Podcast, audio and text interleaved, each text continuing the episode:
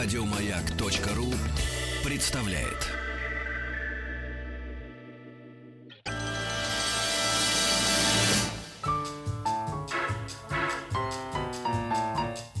Научно-популярный радиожурнал. Кафедра.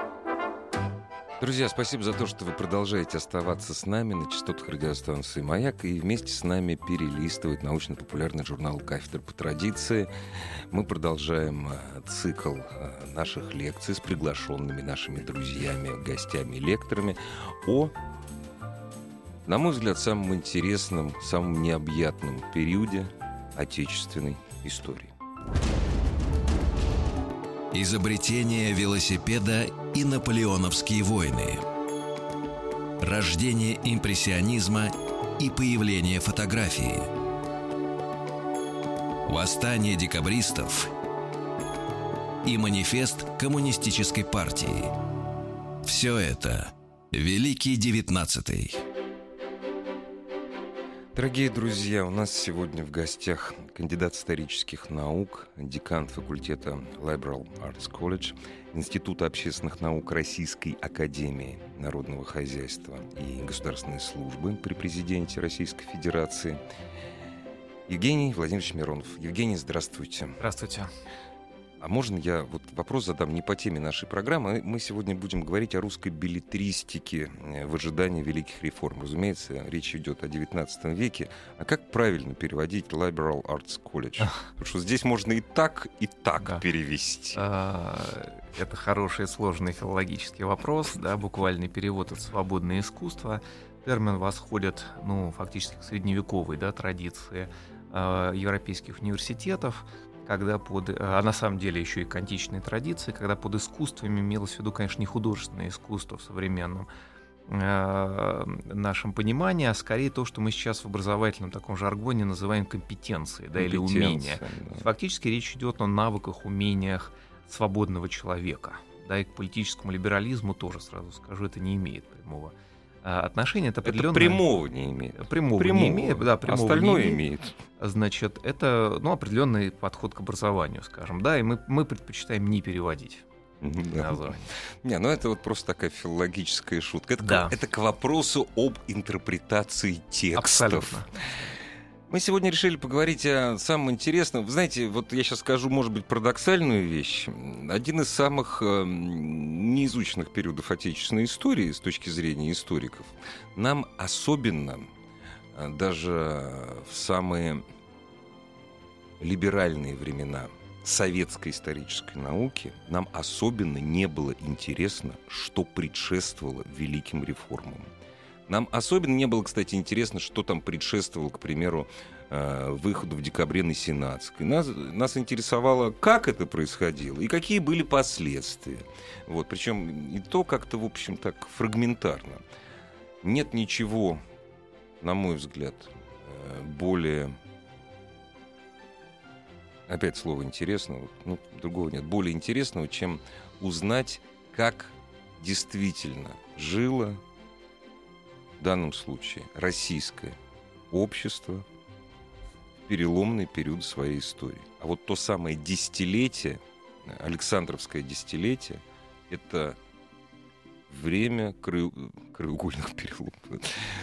Простым словом, это действительно время перелома, причем которое продолжалось до конца XIX века или даже да, до начала XX. Кстати, я по традиции задаю э, всем гостям программы «Великий XIX» задаю вопрос. На вашем, э, по вашему мнению, границы 19 века. Ну, с началом, с началом все ясно. Это Зубов, табакерка, все, это нормально. А вот конец 19 века для вас? Конец 19 века для меня это, конечно, не календарный конец 19 века. А, и более того, наверное, не конкретная дата. Я бы сказал так, что это, ну, наверное, это Первая мировая война со всем, что она породила там и так далее. Так называемый длинный 19 да, да, да, да. Точно так же, как викторианская Англия, это не весь 19 век. Ну, абсолютно, хотя, понимаете, концы веков, вот в таком глубинном смысле, о котором вы сейчас э, спрашиваете, вообще штука загадочная, да, поскольку если мы посмотрим на там династии, скажем, то мы увидим одни даты, но если мы посмотрим на проблемы, которые решают люди, да, то мы увидим, что, так сказать, там, как минимум ранний советский период, это в значительной степени решение тех же проблем, может быть, недорешенных там, да, во второй половине XIX века. А, вот. Да и методы, так сказать, часто, если не смотреть не на обертку, да, на структуры мышления, на подход, где к этому часто мы видим, а, что это, по сути, отыгрывание там, тех же механизмов, которые не доиграли, так сказать, XIX веке.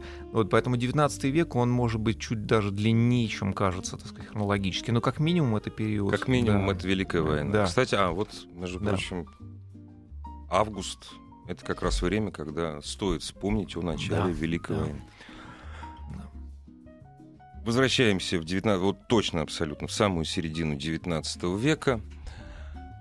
Источники, по которым мы можем судить об общественных настроениях, источники, э, по которым мы можем судить о общественном запросе. Какие? О чем мы будем говорить? Когда мы говорим билетристика, что мы будем, о чем мы будем говорить? Ну, действительно, я бы предложил поговорить о билетристике, то есть о художественной литературе, да, слово билетристика в данном случае не вкладывал бы там оценочные какие-то э, вещи, да, э, вот, не, не деля, так сказать, там, на великую и невеликую литературу, в данном случае это не имеет принципиального значения. А, ну, вообще искусство и а, литература в частности имеет такое специальное значение в качестве исторического источника.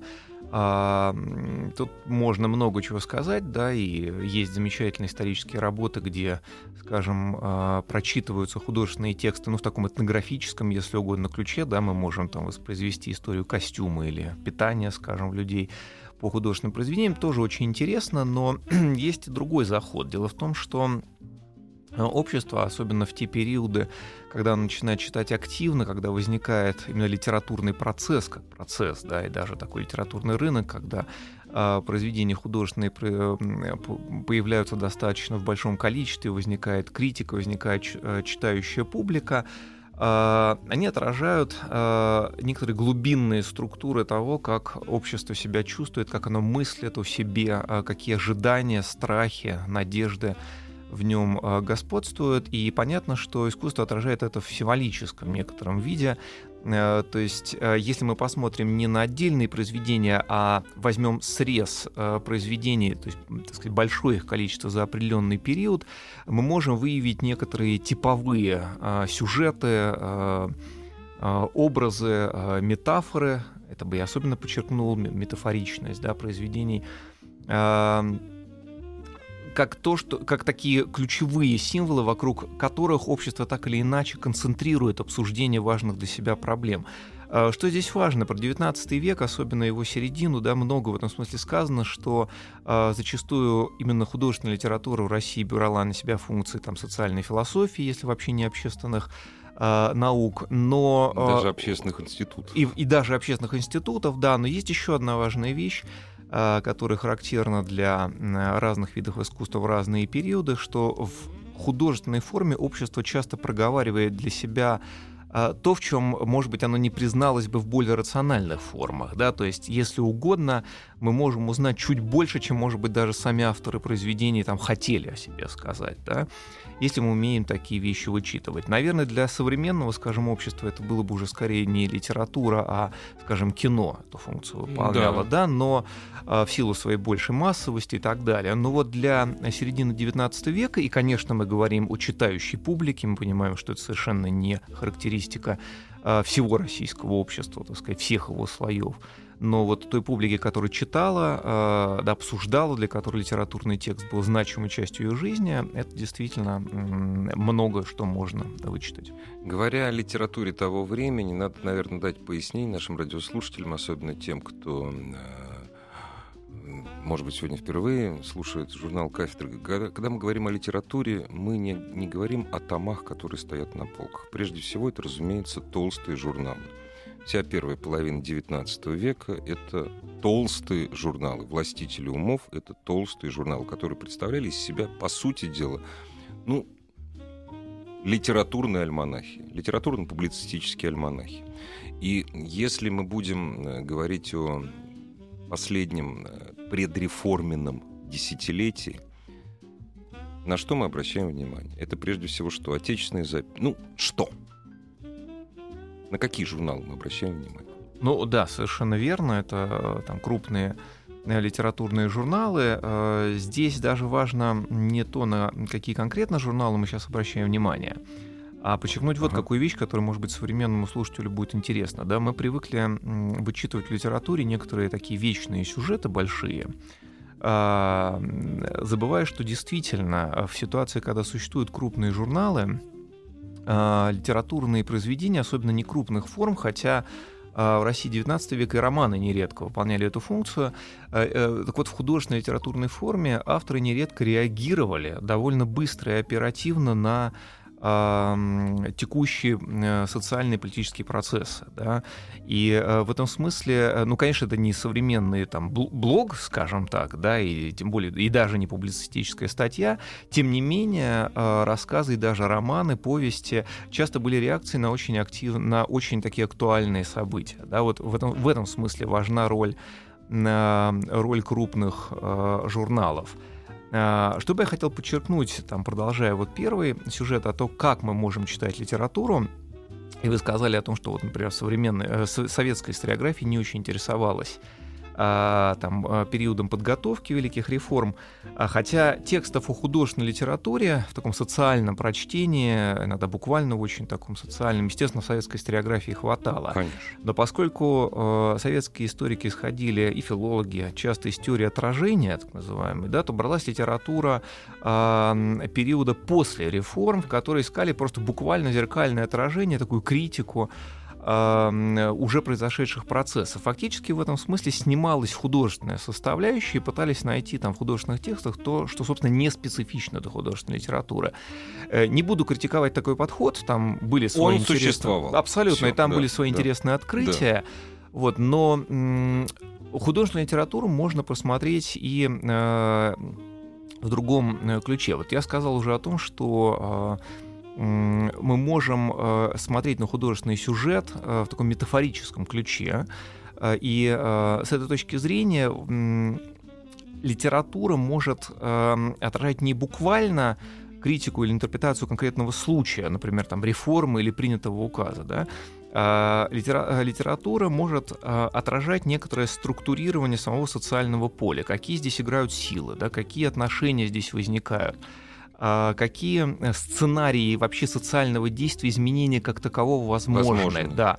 Ну вот э, в качестве примера характернейший сюжет литературы вообще 19 века, но очень актуальный для предреформенного десятилетия, это э, сюжет с женихом, который пытается, значит, жениться на девушке, которая находится под гнетом своей там, семейной ситуации. Да? Фактически жениху приходится разрушать Э, полностью семейный уклад.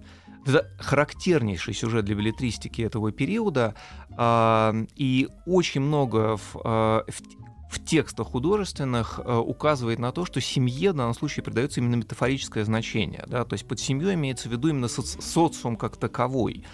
А, при этом те характеристики, которые предписываются, скажем, семейному укладу, а, это его такая, ну, деспотичность э, его... Деспотичный и, консерватизм. Да, консерватизм, инертность. И э, очень интересные были сюжеты, связанные с э, тем, что э, история э, России и истор... часто описывалась в художественных произведениях буквально или чуть более символически как история одного рода. Таких э, метафор очень много у Салтыкова-Щедрина, скажем, который целые сюжеты так выстраивал. Но а, например, есть замечательная повесть э, Надежды Саханской «Старина. Семейная история», э, которая, на мой взгляд, квинтэссенция вообще вот этой метафоры, где Э, с одной стороны, э, подается такая, знаете, очень, ну, если угодно, сусальный образ такой семейной родовой старины, когда она пишет, как здорово, если правнучка придет в храм, там, построенный uh прадедом, да, вот такой образ. За это начало ее повести. Затем вся повесть состоит из э, перечня кошмаров и преступлений, из которых состоит э, реальная родовая история. Да, не, реальная а, родовая а, история. история. И в этом смысле современность... Сусальность рушится. Да. Э, да, они входят в явные противоречия, и современность оказывается в этом смысле расплатой за грехи прошлого, Отцов, да. да. за грехи отцов. Возникает тема преобразования как искупления, или наоборот, там, искупления как условия э, преобразования. И факти... Но м, фактически э, пр- и возникает такой сюжет, что прошлые преступления предков догоняют нынешнее поколение и фактически не дают вырваться из вот этой ну, там, почти кармической такой греховности, А, вот, и если только э, современное поколение не найдет вот действительно такой нравственный выход.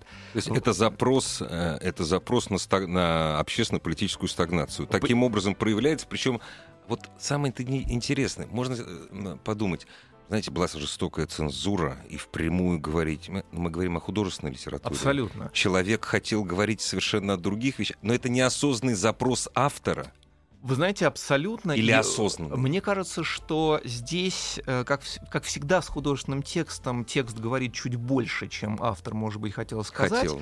Да, но э, вот в этой парадоксальности, да, в этой фактически катастрофической парадоксальности этого образа э, и заложено все, что мы видим уже в постреформенный период, да, когда э, общество как бы и приветствует, и, не, и критикует произошедшую реформу, и когда, ну, если угодно, э, мне кажется, что в этих текстах и вызревает, может быть, самое э, жестокое и чудовищное противоречие вообще русского XIX века — это убийство царя-освободителя, да, вот э, в этом смысле реформа ожидается. Мы в предреформенный период в литературе мы можем в метафорической форме прочитать ожидания общества, его страхи.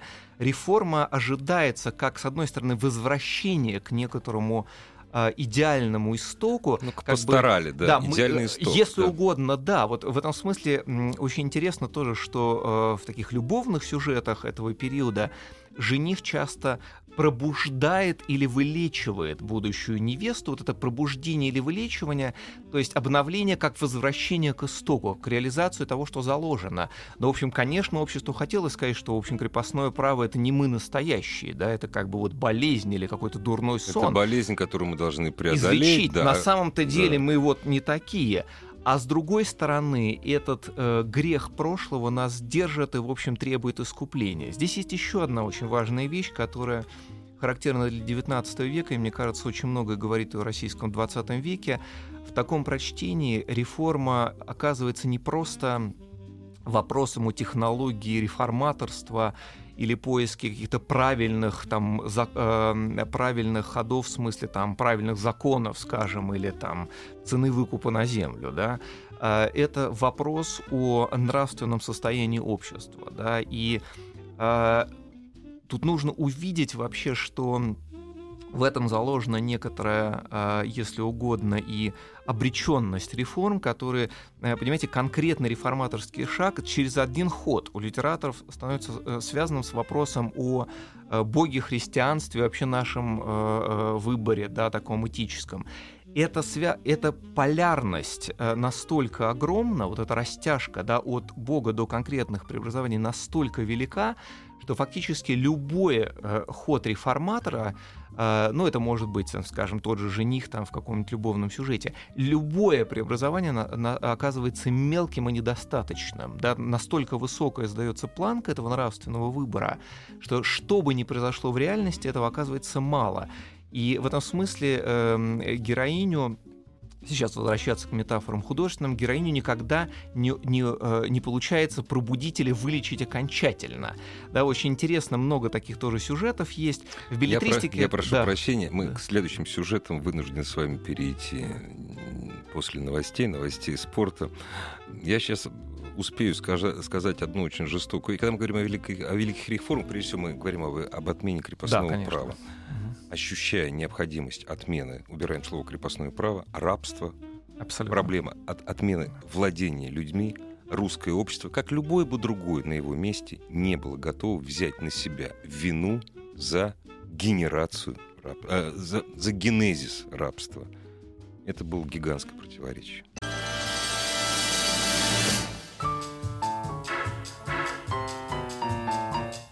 Научно-популярный радиожурнал. Кафедра. Изобретение велосипеда и наполеоновские войны. Рождение импрессионизма и появление фотографии. Восстание декабристов и манифест коммунистической партии. Все это Великий Девятнадцатый. Кандидат исторических наук, декан факультета Лайвер колледж Института общественных наук Российской академии народного хозяйства и госслужбы при президенте Российской Федерации Евгений Миронов сегодня у нас в гостях о русской билетристике XIX века в ожидании преддверий великих реформ. Мы сегодня разговариваем в научно-популярном радиожурнале «Кафедра». Когда мы говорим о... Вернусь к концу нашей беседы о великих реформах, прежде всего мы вспоминаем, конечно, отмену крепостного права, хотя э, если была только отмена крепостного права, называлась Великая реформа. Вот. Великие реформы начались с судебной реформы. Вот. Э, их было много. Анализируя тексты, литературные тексты э, того времени, того самого предшествующего десятилетия, то есть 50-е годы, мы можем прочитать действительно каких реформ, кроме, допустим, освобождения крестьян или просто, допустим, обновления, хотело русское общество.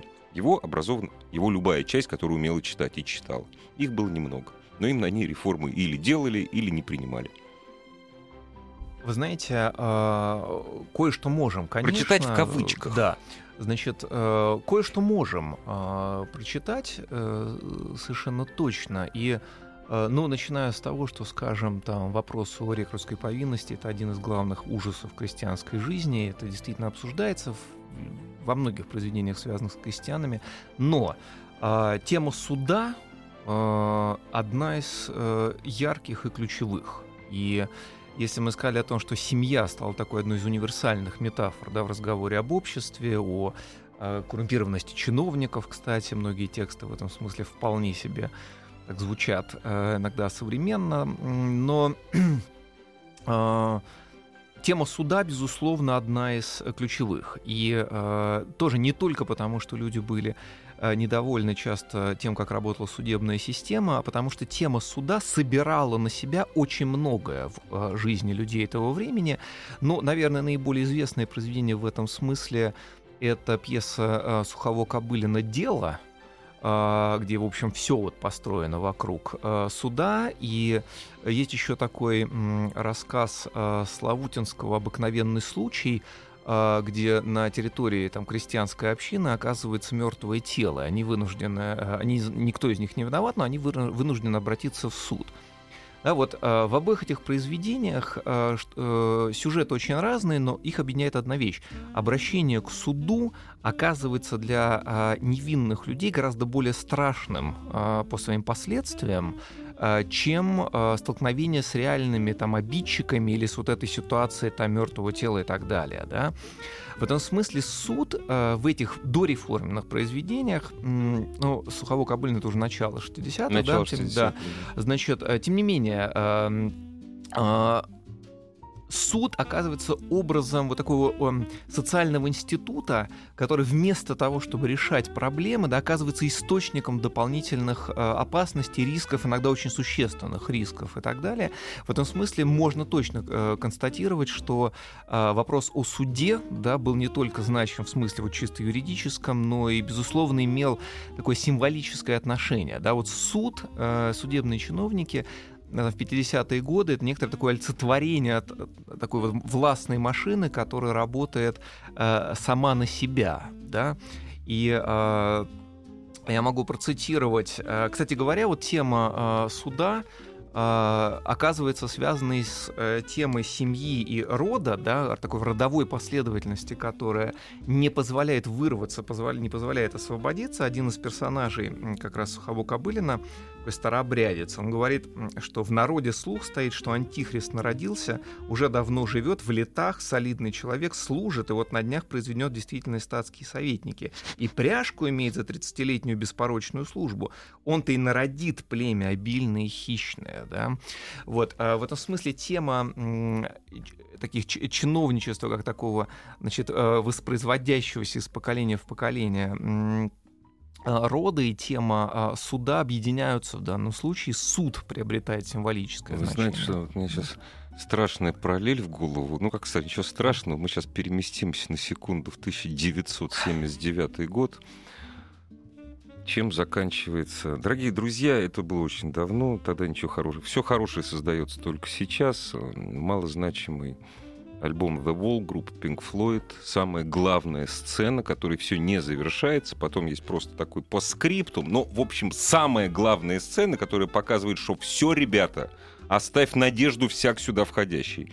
Называется Третейский суд. Trial. Да, да, Да, совершенно это верно. сцена самая Да. страшная и в фильме Да. это самая страшная сцена. Да, совершенно верно. И, кстати говоря, э, очень часто, возвращаясь к э, вот этому семейному сюжету, очень часто э, деспотичные главы семей, кстати, очень интересно, что, как правило, это матери в э, произведениях этого периода, э, значит, э, они часто производят такой семейный суд над детьми, да, в этом смысле, еще раз, можно, мне кажется, констатировать, что семейная, э, что судебной реформы, может быть, ждали не, не меньше, чем там отмена крепостного права. Не проговаривай или проговаривай. Вот, вот, мне кажется, даже до некоторой степени Проговаривая, проговаривая, да. да. но на каком-то более глубинном уровне эти две темы слились, да, в вопросе вообще о том, кто кого имеет право судить, имеет ли э, право на власть поколения, запятнанное само некоторые вот греховные предыдущие истории. Нет, ну это вообще очень Вот. серьезная нравственная проблема. Абсолютно, Вот. абсолютно. Кто кого имеет право Аб- судить. Абсолютно. И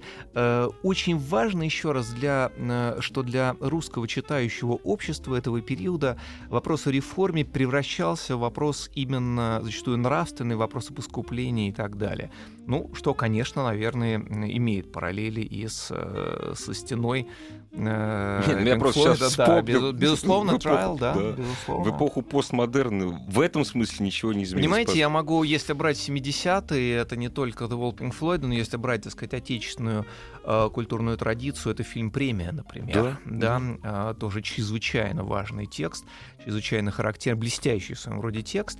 Э, в общем, в значительной степени, конечно, в традиции 19 века, да, тоже вот кто имеет право имеет судить, право, да, да. да.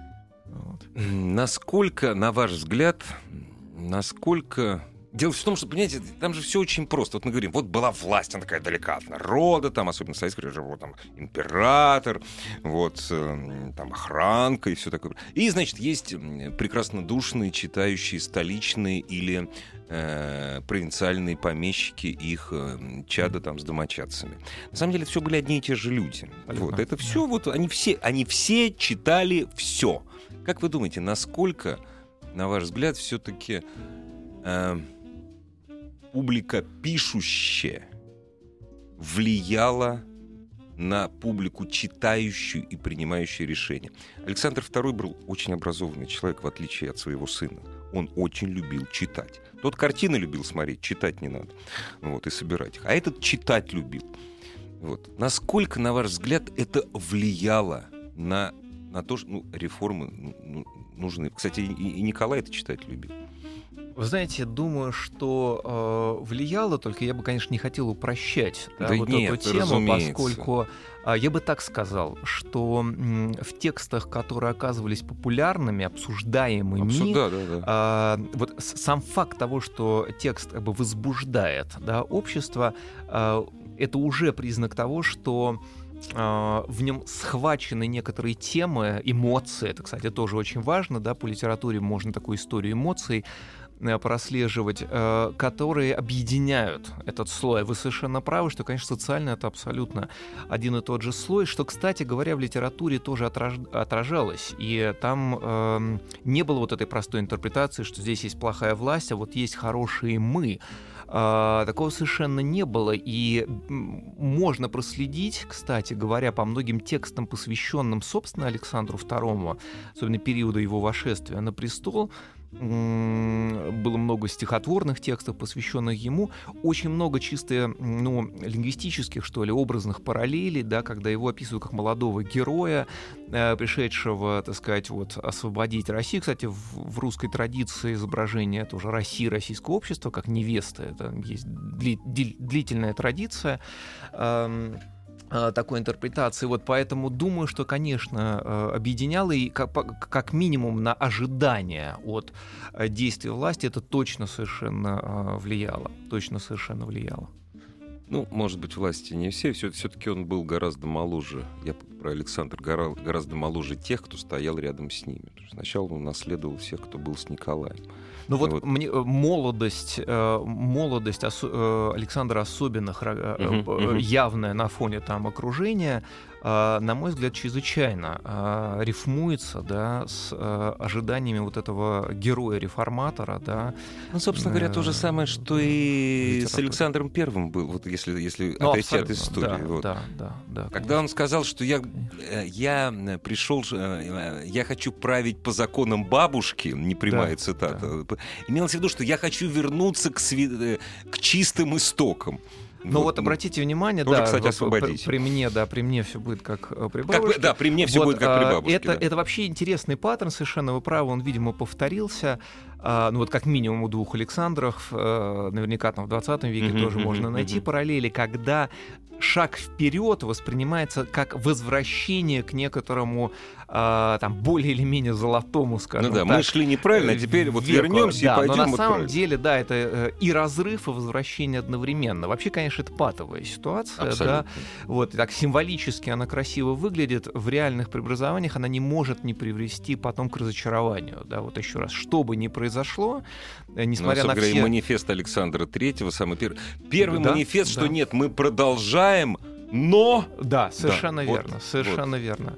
Совершенно верно. И при всех там очевидных достижениях Александра II, да, там мало сказать о критике, там ну, просто, ну, да. просто дошло до убийства самого. Прежде всего Александра. до убийства сам, да. самого реформатора. Да, да.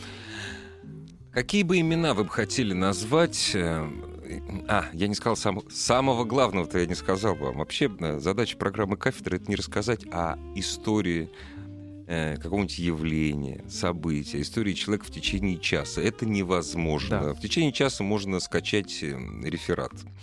Вот. Не читать, но не, но не прочитать, но не прочитать его. его. Мы да, просто да. хотим заинтересовать наших да. радиослушателей. Вот, а что бы вы посоветовали читать подготовленному слушателю, неподготовленному? Читать человеку, который желает проникнуть ну, с той или иной степенью проникновения в общественное настроение. 19 50-х годов 19 века? А, вы знаете, а, я могу назвать, конечно, имена, их было довольно много, их, конечно, было больше гораздо, чем то, что во что там школьную, Нет, скажем, 99% да, процентов да. мы не знаем, никогда не слышали, вот. ничего не читали. А, ну, скажем,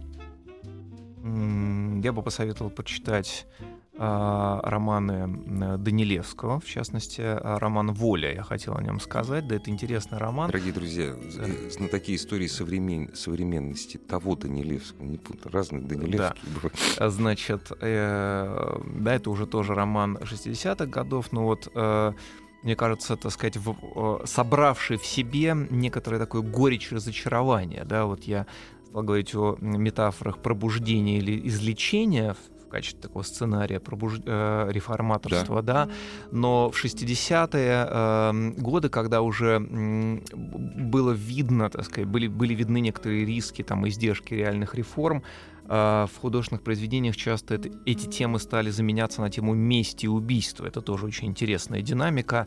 Это, это символ разочарования. Да, мне кажется, да, что это, это поиск более радикальных версий. И скажем, в, э, вот как раз в романе «Воля», да, э, что тоже парадоксально для русской литературы XIX века, фактически происходит такое оправдание отцеубийства. Кафедра. Великий девятнадцатый. Евгений, мы остановились на Данилевском, Это, ну, автор очень крупных форм. И это, кстати, один из тех э, писателей середины 19 века, которые до сих пор издаются. Мгм. Вот. Тиражи примерно такие же, как в 19 веке.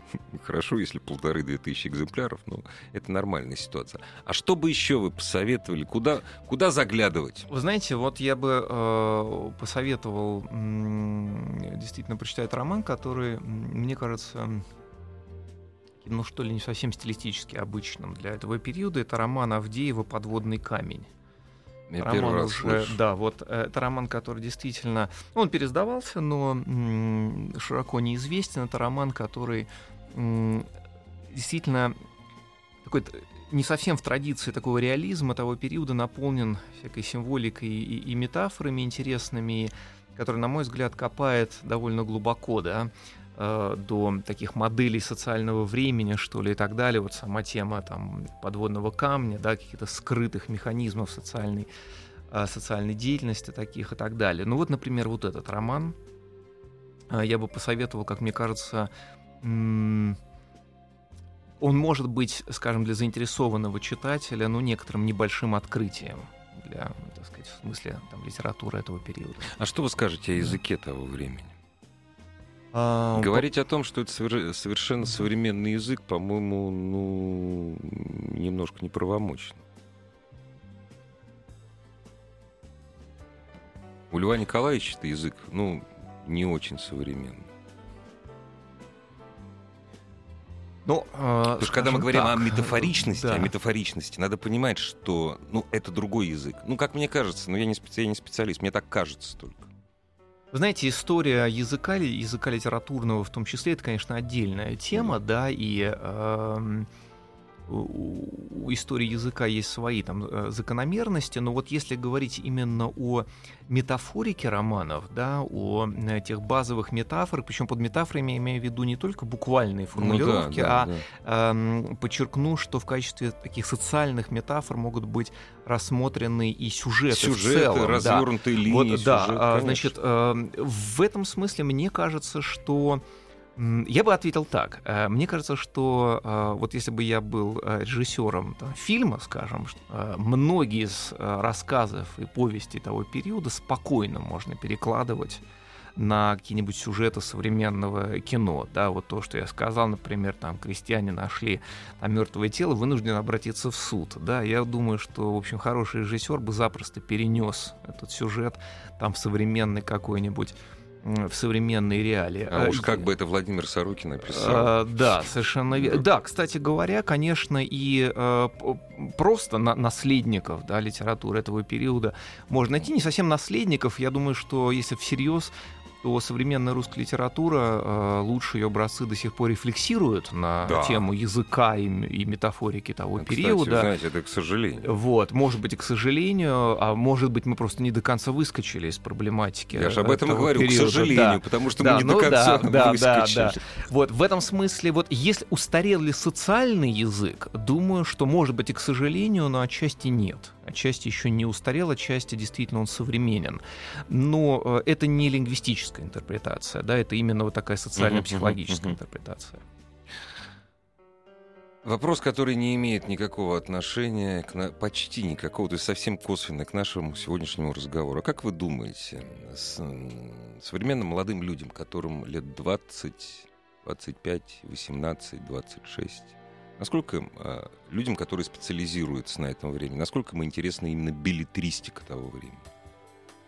Насколько молодым должно быть Молодым, интересно? молодым, молодым. Будущим филологам, историкам.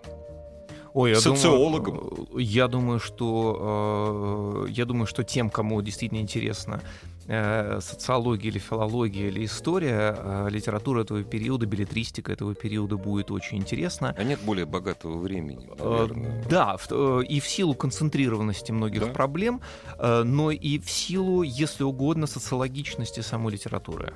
Вы знаете, вот мы со студентами на нашем факультете, э, например, когда они приходят на первый курс, мы обязательно с ними читаем э, «Ярмарку тщеславия» Текера и э, «Бесов» Достоевского, э, не на уроках литературы. Да, у нас есть такой курс «Великие книги», и вот мы начинаем с, э, с этих двух текстов, поскольку, на наш взгляд, эм, для тех, кто только приходит из школы, да, вот лучшего введения в самый широкий спектр социальных, политических проблем, ну, Достоевского это просто проблемы ну, террора ну, конечно, и так далее, значит, э, просто не существует. Причем э, худо... качественные художественные тексты, лучшие художественные тексты позволяют сразу взять проблем... проблему в ее максимальной сложности то, что в, э, в обществоведческой научной литературе часто раздроблено, ну и это закон жанра, да, такая фокусировка в научных текстах, в художественных часто символически так э, воплощено, так комплексно дано, э, что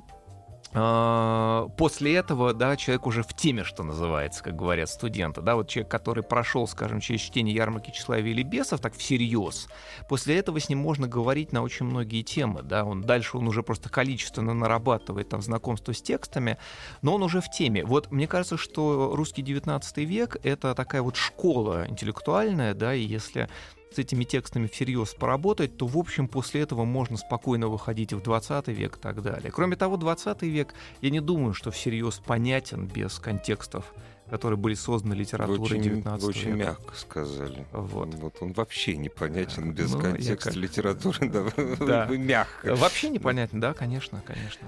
Кстати, у будущих студентов все, закончились вступительные экзамены, закончилось. Ну, я больше всего детей, не детей жалел, на самом деле, потому что детям, ну как, здоровым оболтусом 17-летним, им как с гуси вода. Я родителям жалел. У меня у друзей вот поступала дочь, у других друзей сын. Значит, родители, все закончилось. Намекните своим детям, что особенно, я говорю, обращаюсь к тем, у кого поступили э, в гуманитарные вузы. Есть время прочитать что-то нужное. Знаете, в свое время Хотиненко э, студент говорит, вы кто человек? Это, это, это. Вот вам список книг, придете через две недели. Абсолютно. Курс найдете, начнется через две недели. Что касается действительно общественно-политических настроений в европейском российском обществе, ну, я примаржусь, я соглашусь. Бесы и Текеры и Ярмарка Тщеславия. Прочитайте. Да, да, конечно. Спасибо вам огромное. Приходите к нам еще, пожалуйста. Спасибо большое. Спасибо. Еще больше подкастов на радиомаяк.ру